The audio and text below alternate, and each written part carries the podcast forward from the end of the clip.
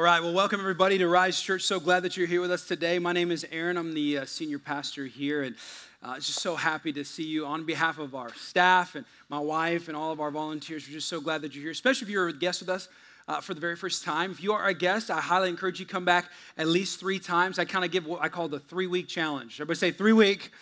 All right, so yeah, three week challenge because really I've noticed this that once you walk into a church, sometimes it can be hard to get the full feel of it on one weekend. And so I've been in ministry almost two week, two decades. So I would just say like try to come back at least three times and get a feel, especially because we're in a unique series this week.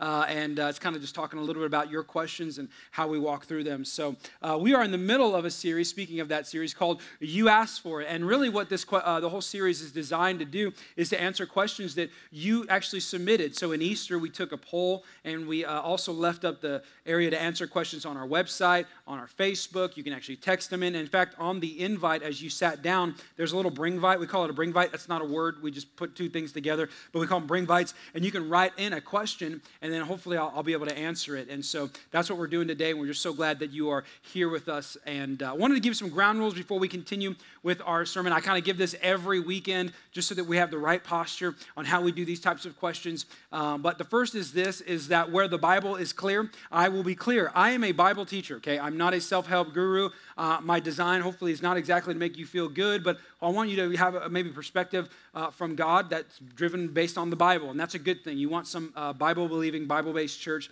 and uh, that so where the Bible is clear, I'm going to be clear. Where the Bible is not clear, I'm going to just kind of give you my opinion. Um, and honestly, I will tell you it's my opinion. I, you don't need to necessarily agree with it. Um, we can still walk together. In fact, uh, you know, even on our staff, we disagree on some things inside Scripture that are what we call non-essentials. And inside the non-essentials, we're going to have liberty. We're going to have freedom. We're going to have debate. I'll say this: there is a reason why for thousands of years, theologians and scholars have dis- debated over certain issues. We want to know why? Because it's worth the debate. And so some people take stands on either side. That's fine. I don't care. That that's a bit. But we want to have a posture of humility so that we can actually be uh, a learning type of person. You want to be a learning person, be a learning church. That's my goal. And then the last thing I will say is this: is we've gotten a lot of questions in from a lot of people. I mean, like I'm telling you, a lot of questions. I'm not going to be able to answer every question.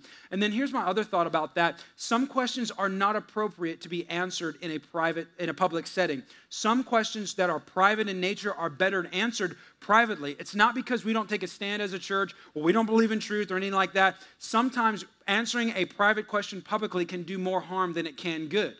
And so I want to be careful by answering certain questions in a blanket way without knowing the intricacies of what that question comes from. You need to trust me in that as your pastor because I've been doing this for a long, long time. This is not the first time I've ever done a series like this, and we want to be honoring to those who ask the questions and be able to answer them in a way that they can be answered. So if I don't answer your question, man, feel free to come up to one of our staff, email us at the church at hello at risechurchtx.com. We'd love to be able to maybe sit down with you, have coffee, or get you connected to a small group and you guys can have have healthy debate about it. Um, this is the goal of this series is not to deepen our divisions. The goal of the series is to deepen our understanding. Okay? Everybody, shake your head. Say okay. All right, good, good, good. Okay, because I want us to have fun with the the point of the series is for us to have fun. I want us to have a good time and enjoy God and really be able to walk through some of uh, the good things that we really kind of we can answer some of the questions. And so, uh, before we do that, let's pray. Father, we just love you, God. Lord, I thank you that, that uh, we can open up your scripture, we can open up your word. God, you have answers to some of our toughest questions. And I just pray, Lord, that today, God, you would speak to us in only ways that you can. That, God, you would show us what it's like to be a, a follower, a devoted Christian, someone who loves you and doesn't live our life based on what we think, but what you think. We pray that you would just uh, honor this time that you've given to us in Jesus' name. And everybody said, Amen. Y'all ready to go? All right, first question. Here we go. Is heaven really in the sky and is hell really in the ground? Are they real? Um, you know, it's interesting. Uh, I've had this question come up multiple times, you know, because um, you know, even though thousands of years of orthodoxy in terms of Christian belief systems have believed that they were uh, literal places, there's different teachings that are rising up from time to time. And, you know, because of social media and the internet, uh, you know, opinions and ideas are very easy to get out there. And so this could become something, especially now in colleges. You know, I went to college in the Bay Area in San Jose, so I, I know what it's like being going to a college and going to places of higher learning where you're trying to, or what we thought was higher learning, and it's kind kind of weird now, but like you kind of get into these places and they challenge things that, you know, maybe you've always believed. And so uh, I want to kind of address this question just kind of from a uh, maybe a fun standpoint, if that's okay. I, I read a, a, story the other day where a preacher, walk, uh, he was preaching at, at the, you know, his message, and in the middle of his message, he says, How many of you right now want to go to heaven right now? Raise your hand. And so everybody in the church, you know, he's in the middle of him giving his message and he's it's good, right? He's sweating and so that's when you know it's good. He's got his towel and he's doing his thing. And so they all raise their hand except for this one guy in the back center of the room. And he's like, "Man, I'm to get that guy." So he waits till the end of the message and he goes, "Come on. I want to know how many of you in here are ready to go to heaven right now?" And he's like, you know, giving his best, you know, sermonic solo and he says, "If you want to do that, stand up." Everybody stands up except for guess what? that guy in the back and he's like frustrated. He's like, man, I can't believe, you know, he didn't stand up. He didn't raise his hand. I'm, I'm frustrated. I'm mad. And so he, at the end of service, he finds that guy and he walks up to him and he goes, man, he goes, sir, come on. Like, I was preaching good today. He said, man, why don't, why don't you want to go to heaven? And he goes, he kind of looks at him confused. The guy, the man looks back and he goes, well, I, I do. And he goes, well, why didn't you raise your hand? He goes, why didn't you stand up? I was, I was given the, the moment. You missed the moment. He goes, he goes, oh, he goes, well, no, I thought you were talking about like, do you want to go to heaven right now? And everybody was signing up to go. I'm like, I want to live for a little bit longer. I'll go to heaven later. And, uh, you know, heaven can be a funny thing. You know, hell can be a, a, a different thing. Heaven and hell can be very polarizing because, you know, heaven in its uh, probably in its easiest ways. I'll say what does the bible have to say about it? I think the bible speaks of heaven and hell in two primary primary ways two primary categories. Number one it speaks to them as literal places. So i will say this like oh, jesus comes down and, and really all throughout scripture you see of the bible teaching about a literal place called heaven like a place where you and i will be with god. And the best way to describe heaven is a place that has god not his stuff and so, if you are trying to get to heaven just to get to his stuff, you will be frustrated and disappointed because where heaven is, that's where God is. And so oftentimes we can kind of be like, man, I want to get to heaven so I can enjoy like the streets of gold. How many of y'all heard that before, right? Like the descriptions of heaven. I want to enjoy the streets of gold and I want to get up there and eat all the time and have no calories and not gain any weight. And I want to like enjoy my life and my pet's going to be there. Is my pet going to be in the heaven? I think he's going to be there because, you know, there's animals and stuff. But like, you're like, I want to go and enjoy all of God's stuff. You're going to be disappointed because all of heaven, as it's described, is all about God. It's about being with God. It's about being around God. It's about being, um, you know, you know, about doing the, with the things of God. It's about worshiping God. It's about God. That's what heaven literally is translated. And so, although it might be different, you know, eh, there's different debates on like a second and third heaven. Paul talks about that in Corinthians. You can go research that on your own if you want. There's um, parts of Revelation that speak about there's gonna be a new heaven and a new earth, and you need to know this that we're gonna live our lives out not as like angels, like look like babies that like play harps and float around like when we, we had too many Oreos. That's not what it's gonna look like. Like we're gonna be on this earth, but it's gonna be completely restored, remade, like extreme home makeover, world edition, and we're gonna live in this new Jerusalem and we're gonna be with God. It's gonna be awesome. And so we're going to be here, and it's going to be incredible, and there's going to be any pain, there's going to be no death, there's going to be no disease, there's not going to be any famine, there's not going to be any debt, there's not going to be any calories. Come on, somebody say amen. And it's going to be good and it's going to be awesome, and you can't describe it, and the Bible does its best to describe it, but you can't, you can't. You can't. Because it's that incredible. And you know what our response to that literal place should be? As a church, this is what our response should be excitement and hustle. There should be an excitement about it where you're like, there's a place that's so amazing that you need to have a hustle in your life and in your spirit and in your world where you just want to get as many people with you there as possible. Excitement and hustle is our response to the literal place called heaven. Now, hell is the opposite of that. Scripture teaches about a literal place called hell. Jesus talked about hell more than he talked about heaven. He was concerned with the idea that people could marginalize or minimize the idea of a place of eternal punishment. In fact, um, Matthew chapter 25, he speaks of a place called eternal punishment. Luke and Matthew speak of a place of outer darkness or weeping and gnashing of teeth. In fact, C.S. Lewis talks about this place. Um, a, he was a famous author and he speaks about this that if he would if there was any doctrine that he would like to remove from the bible it would be the doctrine of hell. He knew he couldn't because it's biblical but he knew that it was a terrible terrible terrible place. In fact everything that made heaven great hell didn't have. And so if heaven is described as a place we're present with god hell is described as a place where we're absent with god. Hell is, hell is literally described as a place where god is no longer there there is no love. There is no joy. There is no patience. There is no peace. There is no kindness. There is no, come on. Everything that God embodies, there is none of that because it is literally the worst, most terrible place you could think of. And our response to it should be heartbreak and hustle. Because as excited as you are about heaven and getting people there, you need to be as heartbroken about people going to a terrible place like that and have the same amount of hustle saying, "Lo, no, no, no, no. No, no, no, no, no. Not my neighbors, not my friends, not my family. Come on, not my cousins, not my boss, right? Ish, right? Not my boss, ish. Uh, not, not, not anybody, because no one. I want, I want to do the best I can to plunder hell and populate heaven on behalf of Jesus. Come on because it's, it's a literal place. The second thing I'll say this about the Bible teaches the Bible teaches that it's, it's also a, um, and if you study it out, it's also a state of living. Jesus uses the, the phrase kingdom of heaven a lot of times, and many scholars believe that he wasn't just referencing the literal place called heaven one day, he was also referencing a state of mind and state of living that you and I live in. Because how many of y'all know you can be saved and actually be and know Jesus, have him in your heart, and still be living in hell? Come on. How many of y'all know that this place that we live in, this called this earth, is crazy and you're going to have issues and you're going to have problems? And Jesus speaks of the kingdom of heaven in a way to give you the best way and the best opportunity and the best ways that God has for your life. So He has a way that you can be married and He has a way that you can deal with your finances and He has a way that you can date and He has a way that you can like deal with your life and way that you eat. Why? So that you can have heaven right now. He said the kingdom of heaven is like and so it could be a heavenly state of mind, it could also, or a state of living. It could also be a, he- a hell state of living. And I will say this as a, as a side thought. You know, Jesus speaks about a place called Sheol, and that's in the New Testament, and it's the place of the outer darkness, the weeping and gnashing of teeth. There is a fringe teaching now that teaches that hell is not real.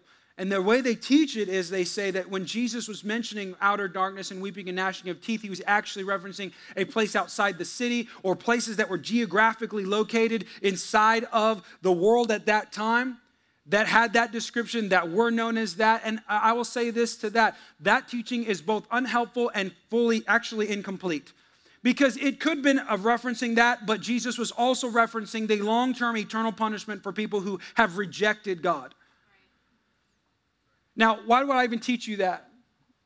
As a Christian, as a pastor, I'm shoot, our church is seven months old. Pastor, why would you teach on heaven and hell? Don't do that. People won't come back.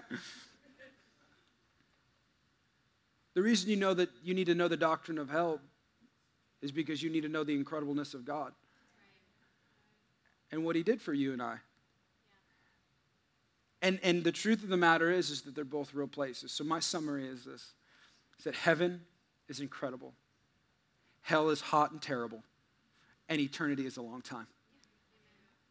And if I were you, I would be clear and sure about my doctrine so that I don't live in fear of what could be, but I live in excitement of what should be. Because you and I have been bought freedom, not just in a heaven and hell, one place someday, but in a heaven and hell in our lives right now. God wants the best for you right now. So that's good. I am in myself because I know you don't like that. Amen. All right, number two. Uh, why doesn't Rise Church take communion weekly? Yeah, this is an interesting question. How many have ever thought that? Like anybody, I'm just curious. Anybody ever thought like, why do we take communion? The way we take it, how many times we take it, any that kind. Of, anybody brave enough? No, no, brave. Okay, awesome. We got one. Great, awesome. I, I actually get this question a lot in private um, because you know, depending on what parts of the country you live in, uh, like when I lived in California, nobody asked us about communion because I, people were just they're like, be lucky I showed up to church. What are you talking about communion? What's communion? And so um, they, uh, they didn't really care about that. But, you know, when I lived in Missouri, it was a high Catholic area, you know, and communion out there was a big deal. And so people wanted to know why we do communion. When I moved down here, people want to know, Pastor, how do we do communion? How many times do we do communion? What do we do communion? Where do communion? I don't need to know about communion. Where's the communion at? And so, like, we, we, and if you go to any different types of churches, have you ever noticed there's a whole different ways to do communion? Have y'all like y'all been y'all been to other churches, right? You've seen it, and we have people who where they take it like we take it. We have our own communion elements. You can pass the the plate that has the communion elements in it. There's places where you walk up and the priest puts it in your, your mouth, and that's, you know, that's different. And so you have different places where you dip it, and then, so it's like there's a lot of ways. So, you, I mean, that does lead to this question why and how and all that kind of stuff. And so um, I want to answer this question by just kind of giving you some ideas about really what communion is biblically and historically. Okay, so number one, just a quick answer the Bible doesn't mention frequency inside the Bible for communion, it mentions as often as you do it, do it in remembrance of me. I want to read you some scripture, just give you some ideas, some backdrop of it. Verse 23 in Corinthians says this For I received from the Lord that which I also delivered to you, that the Lord Jesus, on the same night in which he was betrayed, took bread. So this is a story telling about what happened with Jesus when he was sitting with his disciples, is what we now know as the Last Supper, okay? This is kind of where we get it from. And it said, and when he had given thanks, he broke it and said, Take, eat, this is my body, which is broken for you. Do this in remembrance of me. So, this is where I get our scripture about how when we do communion, okay? And he goes on to say, And then in the same manner, he also took the cup after the supper, saying, This cup is the new covenant in my blood. Do this, uh, this do as often as you drink it, do it in remembrance of me. And then he ends on verse 26. He says this, For as often, everybody say, As often. Come on, like you got Red Bull in you and you're happy to be here. Say, As often as often as you eat this bread and drink this cup, you proclaim the Lord's death till he comes. You need to know this. The Bible doesn't speak of a frequency, but it speaks to do it frequently.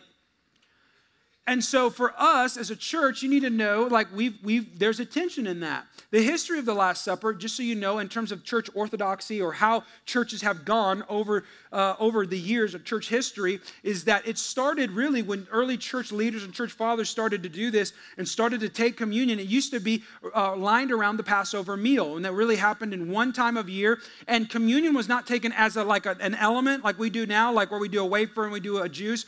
Um, they would do a meal because it was part of the Passover meal. That's what Jesus was doing during the Passover meal. He did it as the Passover meal. So early churches would do meals. And so the only issue with that was as churches in history started going along, two problems arose. Number one, sin started entering into the communion meal. Here's why. Have you ever noticed that when you drink a whole lot, bad things happen? I've never done that. You know, come on. But like, like, like when you enter into having a lot of wine at a lot of places, it turned into my like my family reunions. It's like, why is the Bud Light out at 9 a.m.? Y'all don't need to be drinking right now. And so over the day, it would be an all day communion supper, last supper, last communion meal. It would be a meal with a lot of wine, and it caused a lot of issues. The second issue it caused was actual legalism because people would come in and they would start to judge how you put your table up and what you were eating for your last supper and what you were drinking and how you did the candles and how you did the cups and how you, you do your table. It was like the Pinterest, you know, it was a Pinterest off. Like, how cool can you do yours? And it would cause debate and problems and issues, and everybody would be like, you're not holy enough because you didn't have this amount of oil or this amount of, you know, bread and it was terrible and so the third the third issue that came up was um, as churches got bigger, meals started to be less practical. So, as you can kind of see, like our church, we probably average around 400 on a weekend right now. Um, imagine having to feed that on a regular basis for a communion meal. Like, that's when we took communion, we fed everybody. I mean, like, I would enjoy that, but that'd be practically hard. And so as churches get bigger, it became a lot, lot harder. So as time went on, the church leaders would start to, we're talking about general church orthodoxy here, churches would start to adjust to having them be communion elements. And so you started to take elements because it would make it a little easier. So you had two options based on church history. You could kind of do yearly based on the Passover, or you can do it weekly if you wanted to. You could stretch Acts 20, and this is what it says in Acts 20. It says, y'all have that? It says, on the first day of the week, everybody say week, yeah, on the first day of the week when we were gathered together to break bread. So some people, and, and I'm not saying this is wrong, I'm, i think it's incomplete and I think it's an inaccurate translation of the scripture, but they would, some people, some churches go like, well, we're going to take it every week because it says every week to take break bread. I, I, Greek says, the Greek word there for bread is bread. It's not communion and it's not the way and the spirit in which it was.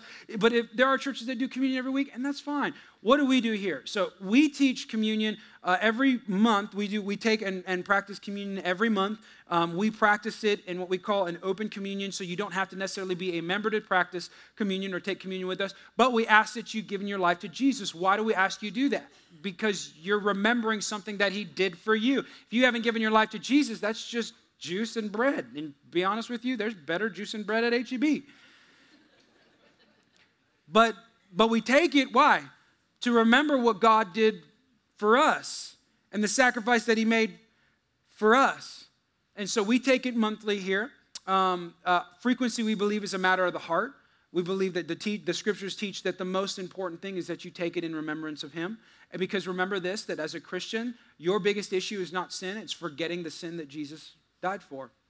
The children of Israel walked around in the desert longer than they needed to, not because they didn't, not because they weren't good, not because they weren't loved, not because they weren't a part of the family. They did that because they forgot what Jesus did, what God did for them. They forgot what God did for them. They forgot their deliverance. They forgot all that they they forgot.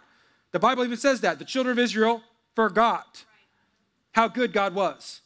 And so we take communion to remind us how good God is and how far we've come. Some of us in here, you need to remember back to who you were before you met Jesus. Because it wasn't pretty, probably. And so, yeah, there you go. Um, so I would say this I think it's a matter of the heart. I think um, some of us need to be careful that we don't legalize, uh, legal, le- make, it, make it legalistic. Legalize, that's kind of weird, like talking about marijuana or something. Uh, legalistic, um, uh, sorry, my brain. Um, and, but I think like sometimes you can make things legalistic in church where like if you don't do it this way because grandmama always taught you how to do it that way, then you're going to be wrong and you're not going to make it into heaven. Uh, communion is not a salvation issue. You know what's a salvation issue? Jesus dying on the cross for your sins. That's the salvation issue. So, communion for us is a remembering of what God did for us. And so, some of us, I got to be honest, can I be honest with you? Some of you probably need to take communion at home.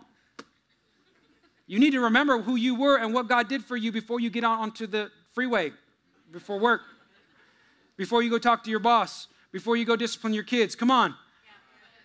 And some of you are like, well, no, you can only do it in church. Now, I, tell, show me that in the Bible. Show it to me. And you can't show it to me and stretch. And I could, I like to stretch. I'm a good, I stretch Pilates. I could stretch. All right. But like, you, you can't show. So some of you as a husband, let me just tell you this. Some of you husbands in here, you take your family through communion as a family. And so today we're going to remember what Jesus did for us because we're going to be followers of Jesus not followers of a denomination or a religion. We're followers of Jesus. Um, so our practical tension is here. This is how we answer that question why we do it a month. We want to do it enough to where we remember, but not so much to where we make it too familiar. So that's our tension. And if you don't agree with that, it's okay. It's all good. We can still walk together, okay? It's all good. You don't have to leave here and be like, I'm out. He won't do weekly. I'm out. He won't put it on my tongue. I will never do that, by the way. That's weird. So, what if I touch your tongue? Oh.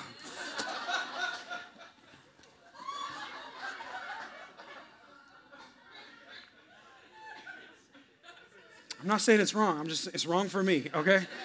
All right, next question.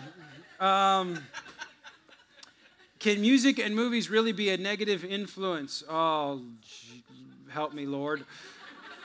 Should I watch a rated R movie or listen to Kanye West or Metallica? Yeezy. Anybody like, anybody ever like, anybody in here, you're like, I don't know who Kanye West is. Raise your hand. Like, who's Kanye West? You're like, is that a, is that a place on the map? Does anybody not know who Metallica is? Raise your hand if you don't know Metallica. Y'all are just Christian. Love you guys. See? Anybody willing to admit on the way to church, y'all listen to some Metallica on the way to church? Anybody? We got one, two. Pastor, I got to get my sin out before I go to Jesus. Oh, man. Rated R movies. I don't want to answer this. Um, you know, uh, you know, it's funny. These are what I call a series of. We've had a lot of these types of questions. I call them sin questions, and and these questions are like the root of these questions are all like, "Hey, pastor, how close can I get to the line without crossing it? Like, can I? How close can I get to the fire before I actually get burned? Like, I I'm not worried about holiness. I'm more worried about just missing that place you called hell. I just want to get there. But like, you know, sometimes Kanye's got some beats, you know, and like Taylor Swift, you know, it's like, come on. I mean, T Swizzle, you know, I'm about. Is that what they call her? I don't know.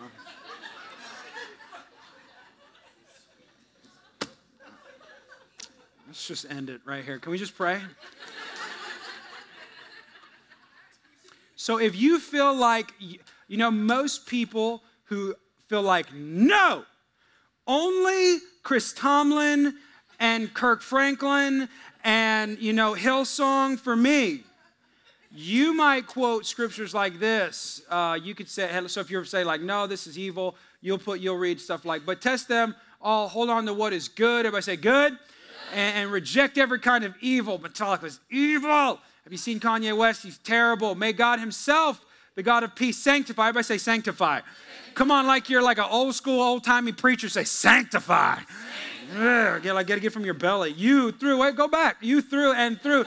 May your whole spirit, soul, and body be kept blameless at the coming of the Lord Jesus Christ. There's another one that's not enough because they got a bunch of scripture. When you're legalistic, you got a bunch of them. You just pull them out like it's a, you know, just throw bullets at people. It's fun. And so Hebrews says this uh, it says, make every effort to live in peace with everyone and to be holy. Everybody say holy. Holy. Holy without holiness, no one will see the Lord. So they're saying, they're saying, like, listen, how are you going to be an influence? How are you going to be a witness listening to Kanye West? How are you going to do that watching rated R movies? I mean, like you're watching that, you're seeing it. How are you going to be a Christian? I mean, you can't really be a Christian and listen and watch that stuff. I mean, it's terrible. How are you going to do that? And to be honest with you, they got a point. I can't dis. I can't. Hey, you got a point. Those who are saying like, no, you can listen to anything. They quote, quote scriptures like this. This is why Bible debating is funny, because I can give you scriptures for either side of your argument. I'm, I'm doing it right now. So, like, if you're like, no, you can do it, Pastor, you're wrong. Okay, so you would quote stuff like this David and all the Israelites were celebrating with all their might before God with songs and harp and lyres. I don't even know what that is, and timbrels. What's a timbrel? And cymbals and trumpets. And they were like, and then there's other parts of scripture that talk about like he was dancing around naked. Like, that's inappropriate, Pastor, and it's in the Bible. And I'm like, well, there's a lot of things in the Bible you shouldn't do. And dancing naked for 99.9% of us is probably one of them. or this is the best. This is the number one script. People always say this to me, Pastor. They know that the Lord looks not as man looks. Man looks on the outward appearance. God knows my heart. Doesn't matter what I do. God knows my heart. And I always laugh at them a little bit. Because although I think that's true, you don't even read, you don't even, we don't even know where that scripture is in the Bible. But we all know how to quote it. And that's like our get out of jail free card. So what you do is you treat people like trash and we act however we want to act, and then we go, Well, God knows my heart. That's like the Christians, my bad. you know, like, don't judge me. That's another one. Don't judge me. God judges me. He knows my heart. Like you don't know me. Like if you knew me, then you would know that my heart is not like just because I listen to Kanye West and I, Metallica. You don't know just because you about Chris Tomlin and you know Michael W. Smith and talk about Lord, I lift your name on high all the time. Let me just tell you, right? And so they they just be you know throwing scriptures at people. Um, I will give you my opinion because here's the problem the Bible was written at a time when there was no Kanye West, there was no Metallica. Uh, rated R movies, the rating systems didn't exist. And so, you know, it's hard to kind of, you know, and, and, you know, here's what makes it worse because I was a youth pastor and I was a college pastor for a long time, you know, and so parents, what we love to do is we like to lie to our children. You do. oh, yeah. And so, and so, so what, what we do is we go, we go, you don't you listen to that music because you're gonna go to hell. In all different versions, however you package that. And the problem is, is that kids then go to college and they realize, wow, that's not completely accurate, mom and dad. Or, or, or you tell them, don't listen to Metallica and you're listening to Lynyrd Skynyrd right on the outside, right? or you got your own Metallica CDs and they catch you and they realize and they figure out that you are a hypocrite. Stop lying to your kids. Deep thoughts with Pastor Aaron today.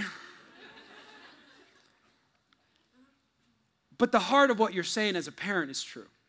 What you're saying is, is be careful because what goes in tends to come out. Be careful. What you sow tends to be what you reap. I've noticed that when I plant a, like, like a bean seed, Doritos doesn't come out, right?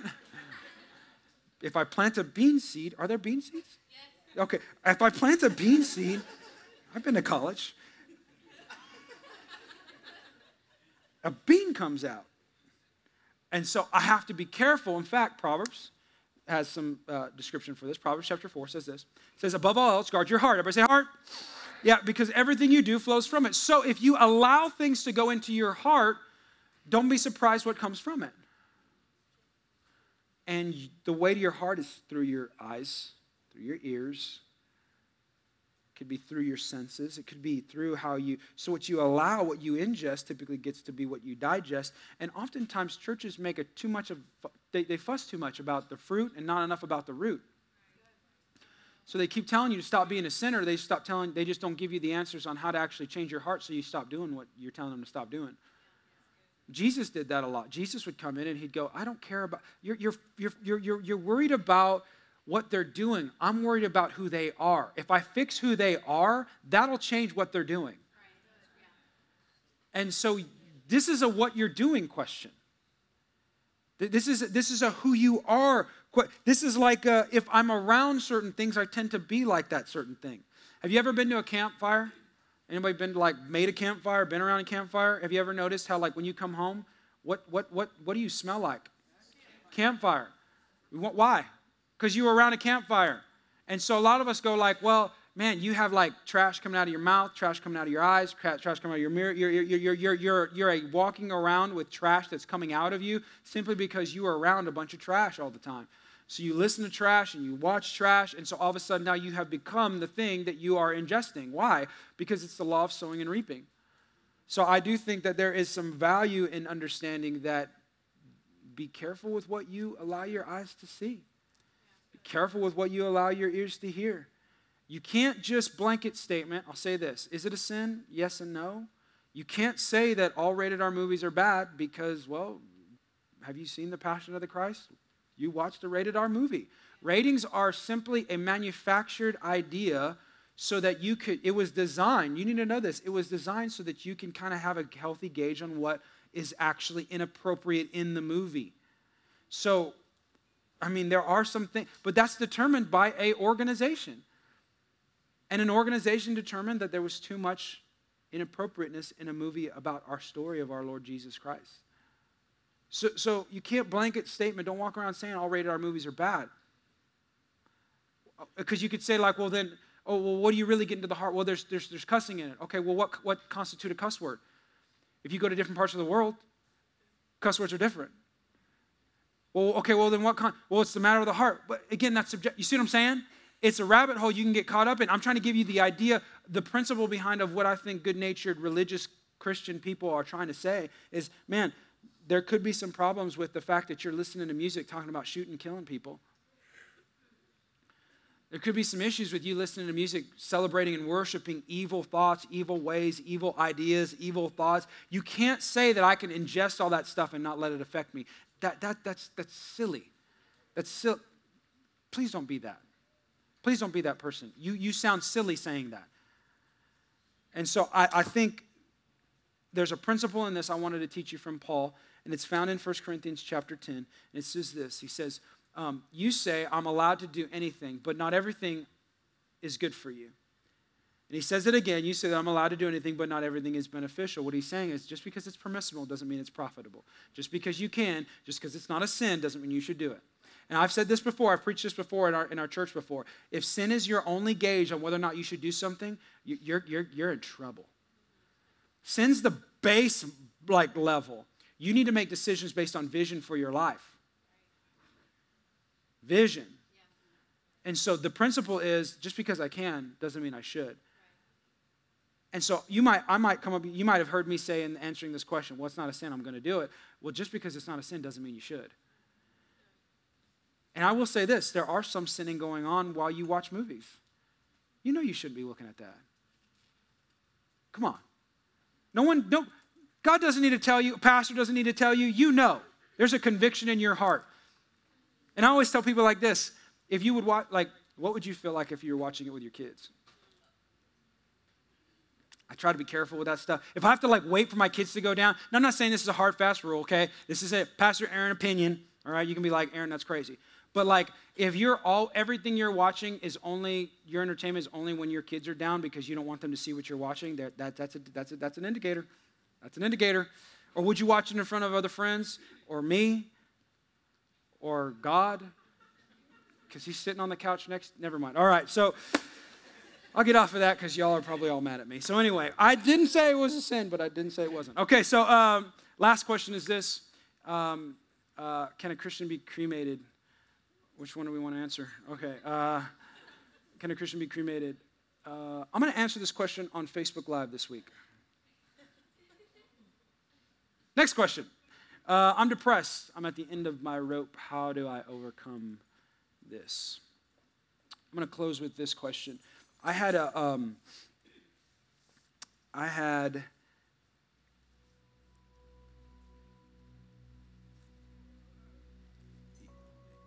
this question is probably most asked nowadays a lot because we live in a society where depression and anxiety is only getting bigger. It's only becoming more prevalent.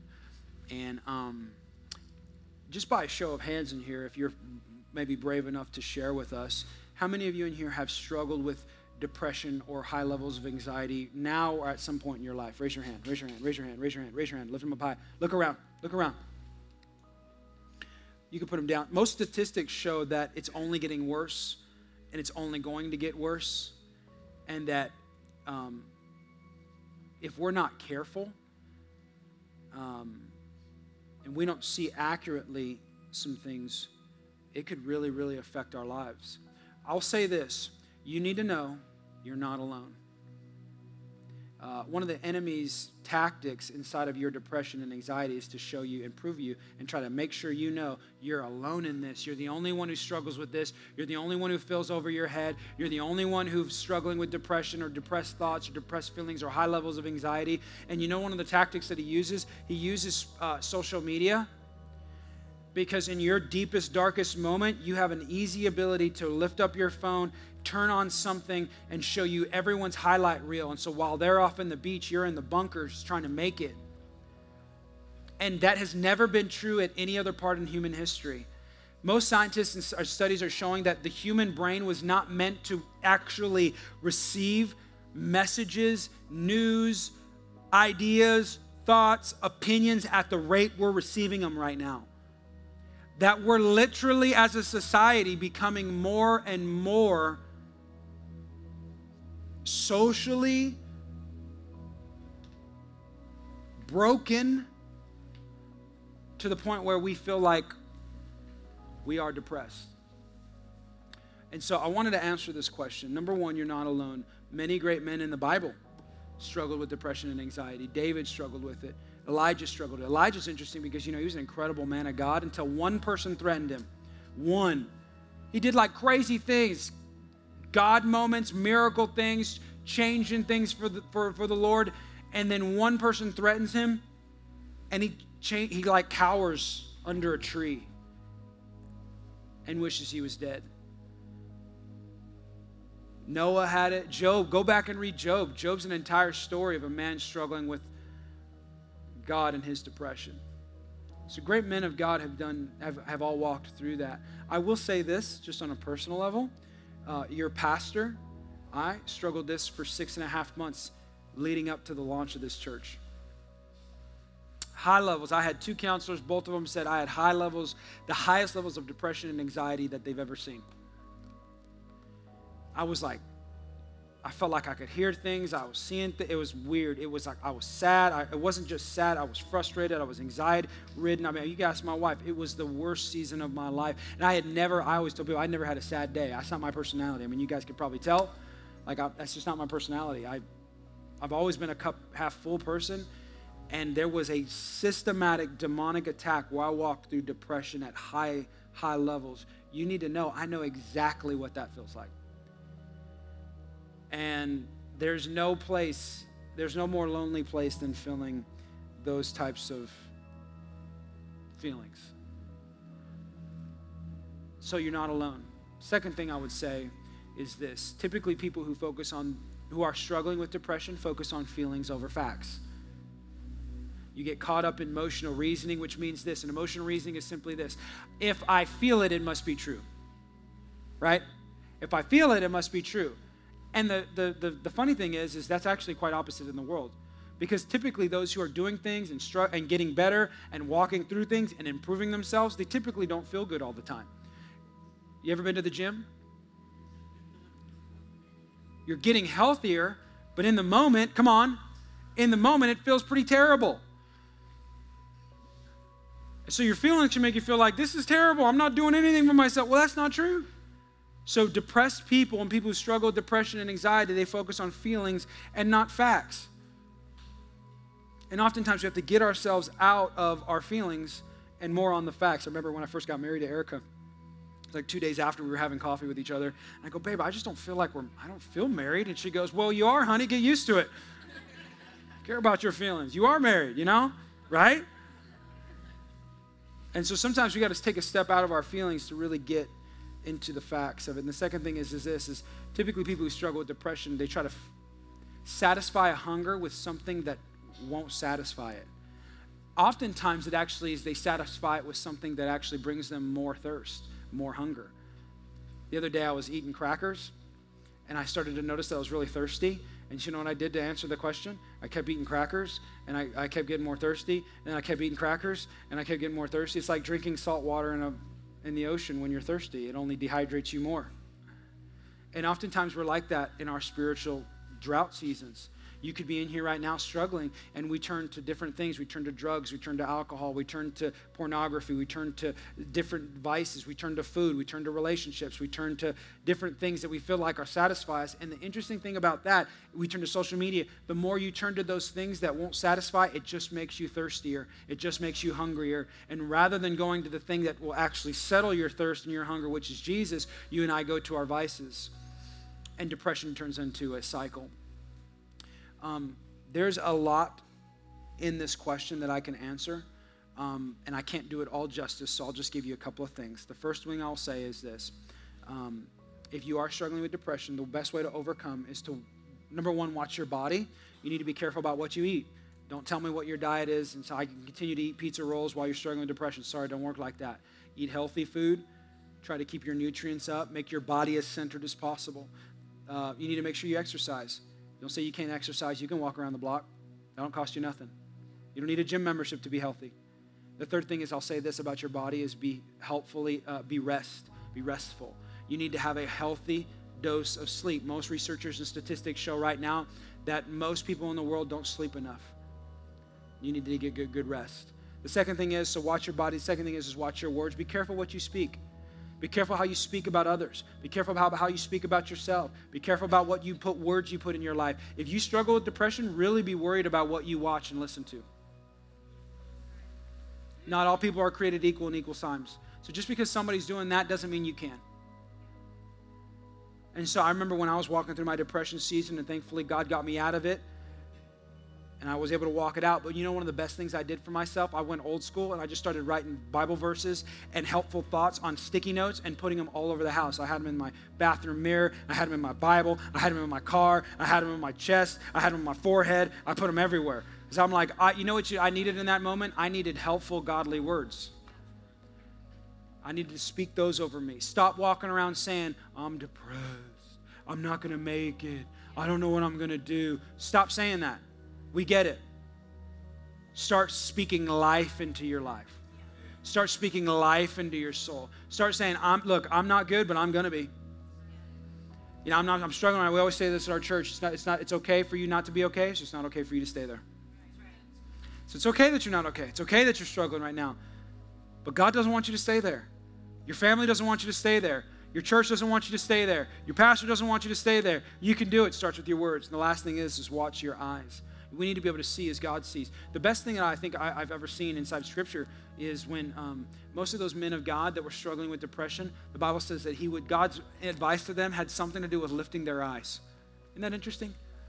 Like lift your eyes, get your eyes off of you, and start looking to God, figuratively and literally. Get your eyes, lift your eyes up, start seeing as God sees so that you can start having as God has. Come on, like we are children of God. You are princes and princesses to the one true King, and God has a reward for you.